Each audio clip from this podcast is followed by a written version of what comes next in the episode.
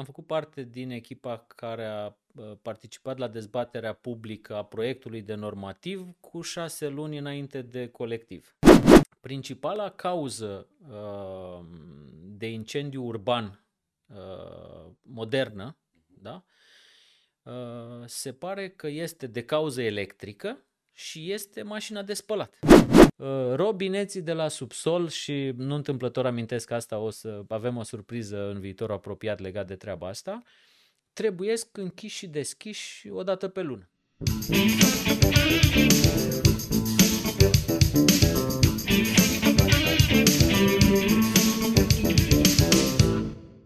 Așa cum, uite, am fost împreună acum 2 ani, cred, la conferința de uh, Understanding Risk și chiar m-aș bucura să punem uh, o, măcar o frântură din, da?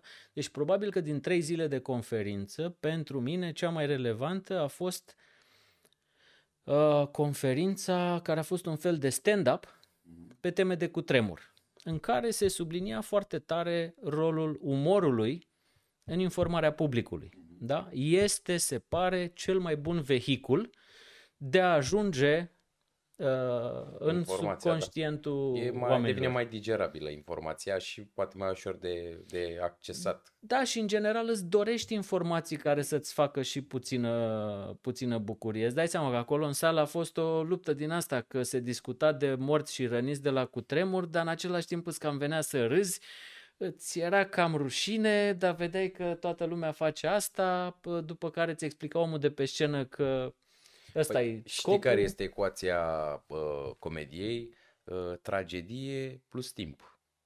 Asta este ecuația comediei. E, uh, și normativele sunt suma nenorocilor întâmplate. Deci e foarte greu să pui într-un normativ lucruri pe care tu ți le imaginezi. Da. În general sunt un inventar de soluții care au fost găsite pentru tot felul de, de situații. Uh, revenind la provocarea anterioară de ți-am uh, ridicat-o, uh, deci în, uh, așa cum aș vedea eu lucrurile, aș spune că înainte de a lua o decizie, și aici evident că cei mai afectați sunt oamenii care uh, fac credite pentru mhm. obținerea unui bun imobil, uh, Înainte de a se muta și de a lua o decizie cu privire la se înhămat 30 de ani la plata unei rate, care, indiferent dacă este pentru venituri modică sau nu, este o sumă de bani, ar fi interesant ca oamenii, înainte de a face acest pas, să uh, încerce să trăiască uh, într-un apartament pe care l-ar fi găsit și să se raporteze la ce bă, dotări, ce utilități, ce bă, bă, servicii au prin împrejurimi, evident niciodată nu va putea avea un răspuns la toate pentru că viața omului evoluează și poate el să mută și experimentează în prisma unui burlac sau unui om însurat fără copil sau unui om însurat cu tot copil, probabil acolo e apogeul cu copilul sau chiar a bătrânului care iarăși are alte nevoi pentru că fiecare etapă din viață implică niște nevoi diferite. Și mi s-ar părea interesant să existe acest uh, instrument și poate te-ai gândi la din partea cui să vină ca propunere uh, ca acest lucru se întâmple pe o perioadă evident uh, rezonabilă, nu trebuie să fie ceva la lung, dar care să poate să, să poată să creeze o imagine mult mai clară a beneficiarului final cu privire la uh, ce înseamnă acel bun imobil pentru el pe termen lung. Ai făcut comparația cu drive test da. pentru mașini. Uh, drive testul este cumva un cost of sales foarte mic. Adică îți permiți să-l lași să conducă o perioadă scurtă, să aibă senzația că a înțeles ceva despre mașina respectivă. Uh, el de fapt se va bucura strict prin comparație cu mașinile pe care le-a condus până atunci mhm sau alte mașini la care a fost la drive test, să zicem, pe de-o parte. Iar povestea cu apartamentul uh, e foarte delicată și de asta cumva noi am ajuns să facem ceea ce numim uh, cursul de locuire better. De ce e nevoie de un curs? Pentru că treaba asta cu drive testul nu e foarte realistă să te gândești că cineva te mai și lasă să stai două, trei luni undeva, aproape sigur nu se va putea. Dacă e să plătești o chirie E un disconfort foarte mare să te muți cu cățel, cu purcel, cu tot ce ai uh, acolo și culmea, uh, după ce vezi că noi ne concentrăm foarte tare acum pe problemele uh, tehnice care ar fi trebuit să fie de fapt rezultate, uh, rezolvate și de aici e cumva această frustrare pe care noi o scoatem toată ziua pe masă. Uh, în realitate, cea mai mare provocare, din punctul meu de vedere, Uh, pe lângă unde e școala, unde e supermarketingul, supermarketul, uh, dacă școala e bună, că și asta apare ca și discuție, după aia apare problema unde găsești un prieten să-ți faci viză de flotant și tot așa. Uh, deci și treaba cu școala e relativă. Cea mai mare provocare este, dacă s-ar putea, să-ți alegi vecini. Este atât de important să te bucuri de oamenii cu care locuiești în aceeași clădire, da? Sunt oameni care stau de ani de zile în același bloc și care pă, uneori nici măcar nu se salută, ca să nu mai zici că ai vreo mare bucurie că te întâlnești cu pă, vecinul sau cu ceva. E, aceste comunități au un, încep așa ușor, ușor să se uh, agrege în momentul în care apar copiii copiii de cele mai multe ori, uh, pe lângă deranjul de zgomot și noaptea și așa, nasc această empatie. Și atunci vei vedea că cei mai iubiți vecini din cartier sunt de fapt copiii care s-au născut acolo și pe care vecinii uh, îi cunosc de când erau mici. Da? E, de fapt, toată chestia asta este elementul de confort că îl știi și de bun și de rău și de bețiv și de așa, dar îl știi. De fapt, în creierul tău asta este un lucru care lipsește cu desăvârșire când te muți într-un bloc nou, pentru că tu trebuie să fii cu toți senzorii la maxim, pentru că nu știi nimic despre oamenii cu care începi să locuiești acolo. Da? Și atunci, de fapt, Printre altele, ceea ce noi propunem cu blocul Better, care teoretic e un P plus 2, nu e ceva foarte complicat de realizat în construcție astăzi, uh, pornim de la ideea că dacă tu vrei un apartament, uh, este treaba ta să găsești terenul și este treaba ta să știi cine vor fi ceilalți 11.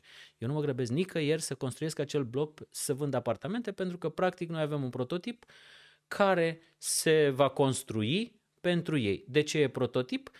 E cumva uh, garantul relațiilor liniștite, așa cum e și creditul de la bancă. Uh, nu schimb foarte mult în contractul de credit. Te uiți unde să semnezi pentru că e, e destul de uh, mare balansul între ce oferi și ce primești și atunci pentru că îți dorești foarte tare, te uiți unde să, unde să semnezi. Și atunci partea de contract de asociere a vecinilor, făcut înainte contract de locuire, ca să nu-ți apară izolație pe apartamentul de la etajul 1 și în rest uh, nimic. Lucru care, inclusiv ăsta, e, uh, e și ilegal, și inestetic, și face și mucegai și afectează și structura. Da. da, pentru că apar șocuri în structură. Deci putem să sărim foarte ușor dintr-o temă în alta. Da? E, ideea e că, de fapt, ce lipsește foarte mult și de ce alienează uh, mediul urban aglomerat pentru că ne ducem în general acolo pentru beneficii profesionale și materiale și se cam rup toate relațiile sociale. Sau relațiile sociale bune sunt la distanță, nu le vezi, uh, le vezi rar, uh, uh, apare dorul, da? Și atunci, pentru că apare dorul, locul în care ești nu ți-e foarte drag că tu de-abia aștepți să pleci, să te duci în altă parte. Da? Și sunt o mulțime de lucruri din astea care sunt undeva în creierul oamenilor și care înainte de Revoluție se rezolva foarte ușor. Tu n-aveai nimic de comentat. Primeai, da, făceai școala, primeai jobul la... Unde se repartiza, da? Așa. Și aia era o certitudine, adică nu-ți mai puneai problema și nu erai contorsionat de oare ce să alegi corect. Era o serie de alegeri care așa erau. Da. Deci, practic, uh, voi ceea ce căutați este să plecați invers de la procesul de dezvoltator care urmărește profit, construiește și vinde, plecați de la uh, utilizatorul final care ar trebui să, să uh, coaguleze împreună cu un alt grup de oameni și ei să devină într-un fel cu ajutorul unui dezvoltator Uh, practic uh, promotorii acelui proiect rezidențial. Exact, exact. Adică pornim de la cel care va locui acolo. chiar dacă poți să le faci aproape identic cu felul în care ele sunt făcute acum, dacă discutăm de timpul de execuție și de marginul de profit. Da? Povestea cu prototipul de construcție este doar pentru faptul că dacă alegi ceva gata făcut, că discutam de prototipuri, gata proiectat, ca să zic așa, uh, ai un alt cost control, ai alte, da, mai câștigi din timpul de câteva luni cât durează procesul de proiectare dacă începi, îl începi după ce ai terenul și atunci noi venim și spunem ok, avem grupul, avem cel mai mare semn de întrebare este care este terenul. Da? Ori în general se întâmplă fix invers. Da? Cineva cumpără un teren pe care caută să-l îmbunătățească și una dintre temele pe care vreau să ți le pasez astăzi cumva, Uh, sunt despre pot și cut. Da? Indicatorii, indicatorii urbanistici care ne modelează astăzi orașele, uh, având componenta de profitabilitate până la urmă, ori noi exact asta am fost și în situația în care ni s-a spus da, acolo puteți să faceți pe plus 4. De ce vreți să faceți pe plus 2? Pentru că cei, cele 12 familii au bugetul necesar pentru terenul respectiv și vor să stea numai ei. Uh, uite, prin comparație, nu am neapărat date concrete ca să mhm. pot să... Dar asta să zicem că e pe auzite. De exemplu, în Austria, terenul aparține statului. Tot. Oricine construiește acolo are dreptul să construiască, că e dezvoltator, că e un privat care își face o casă unifamiliară, are dreptul să facă treaba asta, dar nu poate avea terenul. Pentru că în dezvoltările imobiliare, de fapt, și prețul foarte ridicat care ajunge să se reflecte în în apartamente și în case nu este dat de costul casei propusise, cât al terenului, care este din ce în ce mai scump, pentru că, evident, este o resursă, o să spunem, limitată din perspectiva viabilității, nu că e limitată pentru noi, că avem mult pământ, dar, din păcate, foarte mult teritoriu nu este viabilizat, nu este bă, dotat cu utilități și care sunt destul de costisitoare de realizat. Și atunci toată această resursă devine din ce în ce mai costisitoare și implicit se reflectă în preț. Cred că și ajungem, ajungem și asta mă uit, Pipera, de exemplu, unde terenurile au început să crească și cresc de ceva timp și sunt de ceva timp scumpe și încep să crească în ce în ce mai mult și ajungi să dai o, o căruță de bani pe teren și să ai prea puțin buget pentru construcție și să ajungi să faci o casă care poate luată dintr-o mm, revistă de asta mm, random sau materiale de proastă calitate, pentru că, evident, bugetul nu-ți mai permite că mare parte din el l-ai irosit pe teren. Uh, cred că cel puțin până acum s-a întâmplat taman invers. Adică oamenii au cumpărat cât mai puțin teren. Suntem noi acum într-o fază de analiză cu o astfel de situație făcându-și casa atât de mare cât și-au dorit. Numai că, iată, acum când avem un cumpărător care uh, a început să înțeleagă, să-și definească foarte bine ce dorește, uh, a găsit case care i-ar fi satisfăcut nevoile, care și estetic și tehnic um, era ok, dar avea o alee în jurul casei da? și erau aproape lipite de casa următoare care era la fel de ofertantă. Da? Și atunci acest echilibru cumva, eu cred că dacă n-am avut un regulament clar, uh, o să-l învățăm prin experiențe. Că și asta e o variantă. Numai că în construcții, ce e construit, uh, poate să fie construit prost tehnic sau poate să fie construit bine tehnic, dar foarte rău urbanistic, lumină, soare, proiectare, spațiu da, verde și așa mai da. departe. Da? Nu, poți să ai o casă foarte bună, dar pusă pe un teren foarte mic și cu niște vecinătăți foarte agresive. Da? Și atunci omul a ajuns la concluzia că o casă mare cu un teren ă, pe cât de mare și-ar fi dorit, ar fi costat foarte scump, da? De ce? Pentru că tu ai spus de teren pe de-o parte, dar în acest moment viabilizarea de multe ori se face punând multe unități pe un teren și atunci uh, procentul din valoarea terenului raportat la total uh, apartament nu e foarte mare, însă uh, trebuie văzut cât este profitabilitatea la sfârșitul exercițiului în realitate. Pentru că vezi, uite, în Berlin, nu știu dacă s-a și întâmplat, dar se, s-a discutat destul de mult de înghețarea prețurilor. Mhm. Da? De ce? Pentru că orașul uh, nu are nevoie doar de locuințe scumpe. Are nevoie și de oameni care să deservească serviciile din oraș și atunci prin chirii mari, care tot creșteau, vezi ce se întâmplă acum la Cluj. Da? Uh, oamenii care deservesc o mulțime din activitățile orașului sunt împinși în afară. Da? E, împingându-i în afară pentru că au niște activități dintr-o anumită sferă, s-ar putea să-și găsească și de lucru acolo și dintr-o dată să vezi că se întâmplă cumva ce se întâmplă și în București, că București, deși aglomerat cu spume câteodată, e shrinking city. Adică ai 2 milioane noaptea și 3 milioane ziua. Da? Uh, și infrastructură care e cumva da, prin șocurile astea, infrastructura nu e, nu e fericită dacă e și veche și așa.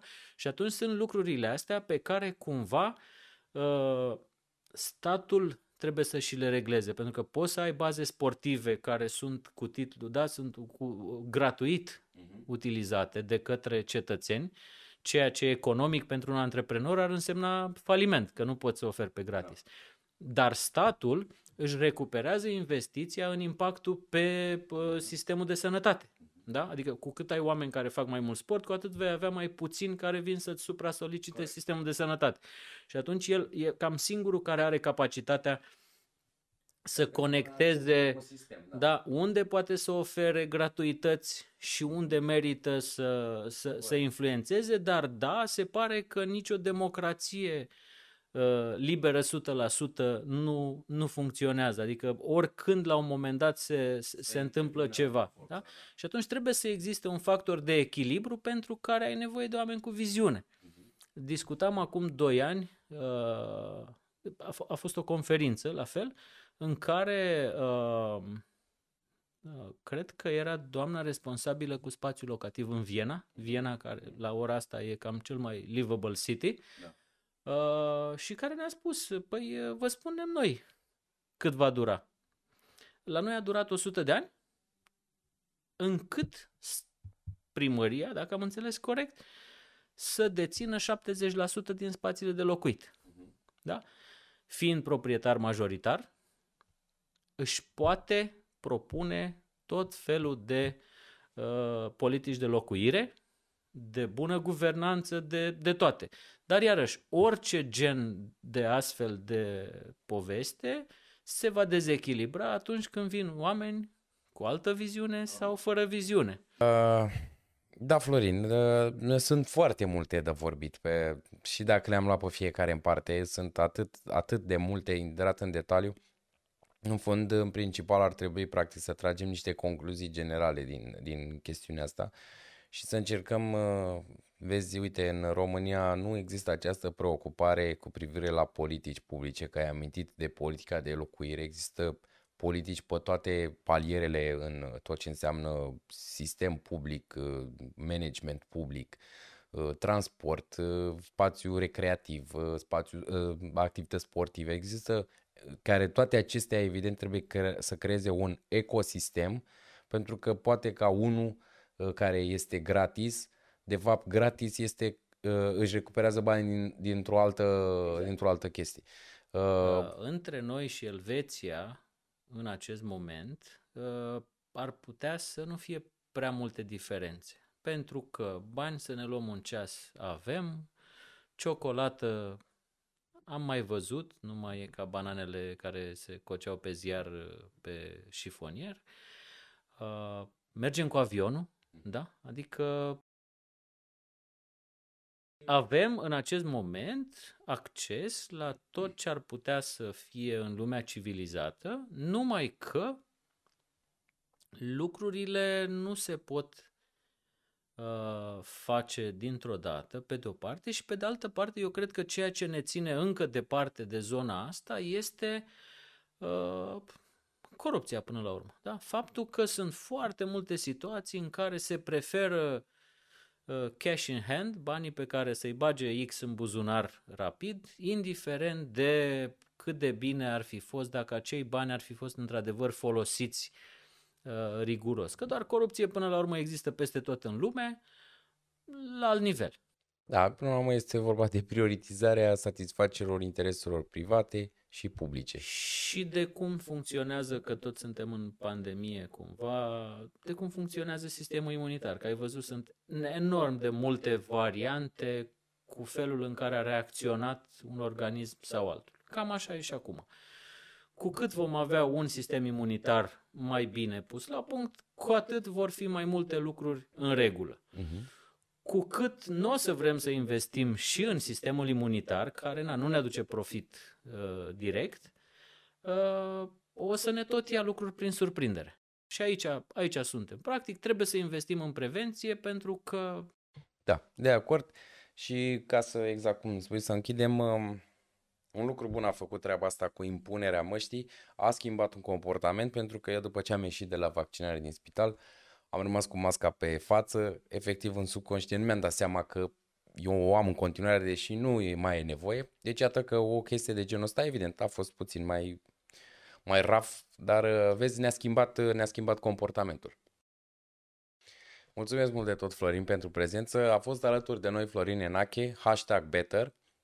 Nu uitați să dați uh, subscribe, uh, abonare, like, share pe toate canalele, suntem peste tot, Spotify, Google Podcast, uh, Apple Podcast și bineînțeles canalul nostru principal de YouTube.